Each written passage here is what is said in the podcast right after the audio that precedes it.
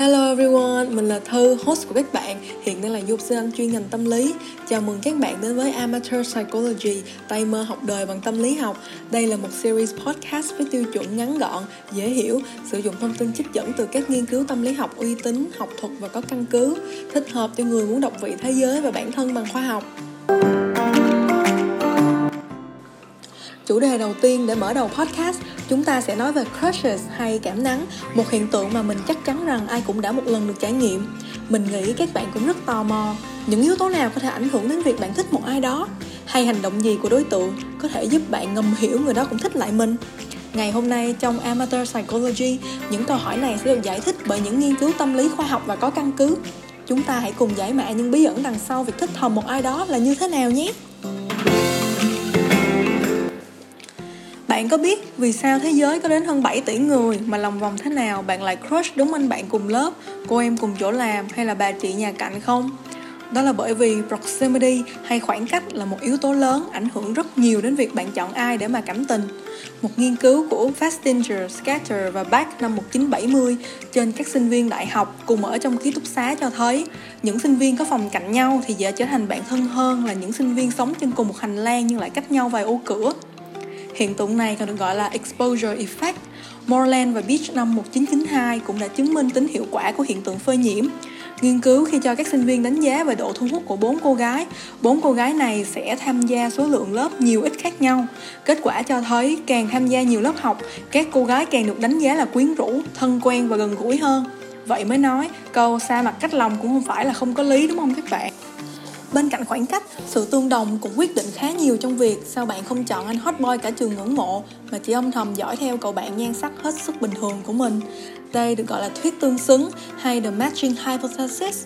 Nghiên cứu của Walster và Walster năm 1969 thí nghiệm trên các sinh viên trường đại học Minnesota tạo một trò chơi máy tính cho phép chọn đối tác.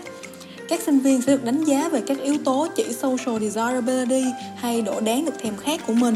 Họ nhận thông tin về các đánh giá của người chơi khác và lựa chọn đối tác qua bảng đánh giá này. Độ đáng thèm khát ở đây được đánh giá qua ngoại hình, trí thông minh, độ được yêu thích bởi người khác giới, độ được đánh giá là tính cách tốt bởi người khác giới và cùng giới, độ bồn chồn trong buổi hẹn hò, khả năng thu hút các đối tượng quyến rũ. Kết quả cho thấy sinh viên có ngoại hình thu hút hơn sẽ chọn những đối tác có ngoại hình thu hút nhiều hơn những sinh viên có ngoại hình kém hơn.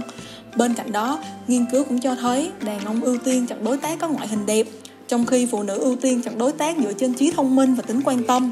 Cái nết đến chết cái đẹp trong trường hợp này, chính cả khoa học cũng còn phải tranh cãi các bạn ạ. Ngoài ra, một yếu tố cũng quyết định việc bạn thích một ai đó chính là reciprocity hay sự hồi đáp. Một nghiên cứu của Curtis và Miller năm 1986 cho thấy người khi biết người đối diện thích mình sẽ có xu hướng trải lòng nhiều hơn, ít thể hiện bất đồng hơn, đồng tình với người kia nhiều hơn và sử dụng tông giọng dễ chịu hơn để đáp trả lại việc được thích ấy. Từ đó, các nhà tâm lý học cũng kết luận rằng người ta có xu hướng hồi đáp việc được thích. Do đó, yếu tố này cũng ảnh hưởng nhiều đến việc lựa chọn người mình thích. Được thích, thành ra thích lại để hồi đáp. Bởi vậy, có thể câu mưa dầm thấm lâu cũng là có lý đấy mọi người ạ.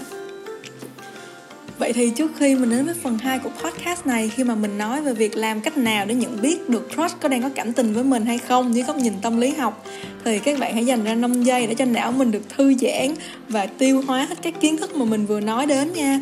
Mình biết là nãy giờ mình đọc thoại cứ đọc giống như là một cái robot vậy đó. Nhưng mà tại mình chèn quá nhiều nghiên cứu vào podcast đi. Nên là các bạn nào mà muốn đọc kỹ hơn về các nghiên cứu này thì hãy theo dõi phần description của mình sẽ bỏ một cái link có blog của mình dưới đây. Mình sẽ bỏ hết các reference về các nghiên cứu mà mình nói đến trong podcast ở dưới đó. Các bạn hãy đọc kỹ hơn để biết về nó nha. Còn bây giờ thì các bạn hãy lắng nghe nhạc trong vòng 5 giây để nghỉ ngơi nhé.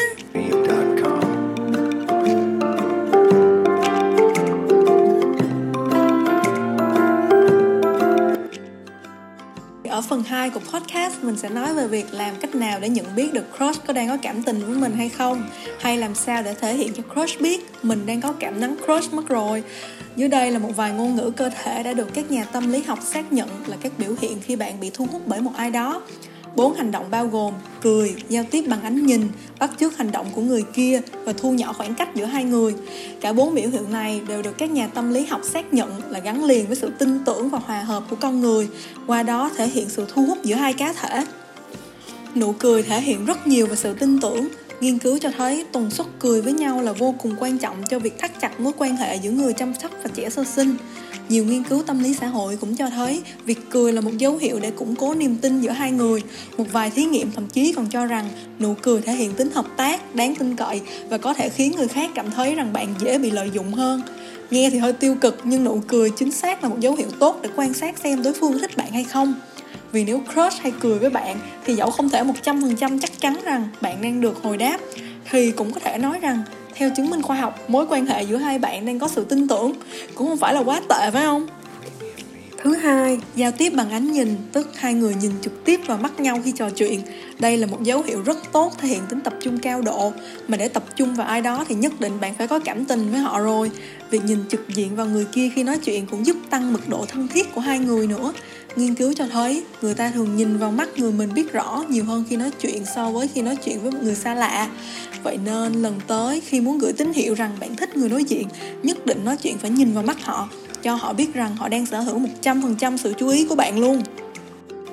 Thứ ba, bắt chước hành động là một cơ chế được nhiều nghiên cứu chứng minh được sử dụng để chiếm lấy lòng tin và sự yêu quý của người đối diện. Việc bắt chước này có thể bao gồm bắt chước biểu cảm khuôn mặt, giọng nói và cử chỉ. Nhiều thí nghiệm cho thấy việc bắt chước này còn được sử dụng khi cá nhân muốn gia nhập một tập thể và cần được yêu quý để đạt được mục đích đó. Từ đó, nếu muốn chiếm cảm tình của crush, lần tới khi crush ngồi vắt chéo chân nghiêng đầu trước mặt bạn, cũng hãy khéo léo làm theo.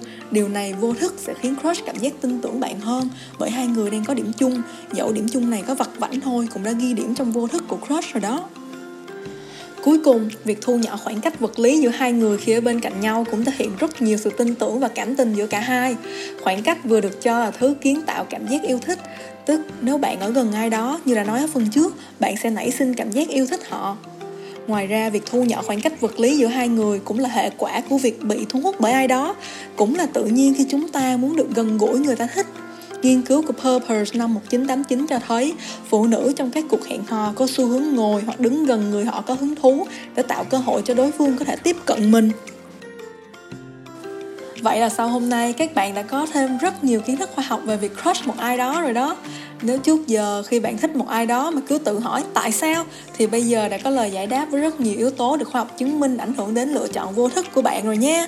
Bên cạnh đó, đừng quên dùng những mẹo về ngôn ngữ cơ thể được nhắc đến trong podcast hôm nay để quan sát xem đối tượng có biểu hiện gì là có thể hồi đáp tình cảm của bạn hay không, cũng như làm thế nào để khiến crush vô thức cảm tình với mình qua các cử chỉ đơn giản của tâm lý học nha.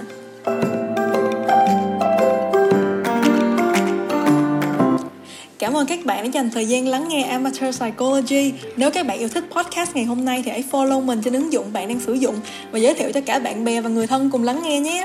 Một lần nữa, mình là Thư, host của các bạn. Chào tạm biệt và chúc các bạn luôn tự bổ sung kiến thức cho bản thân. Goodbye and stay woke guys.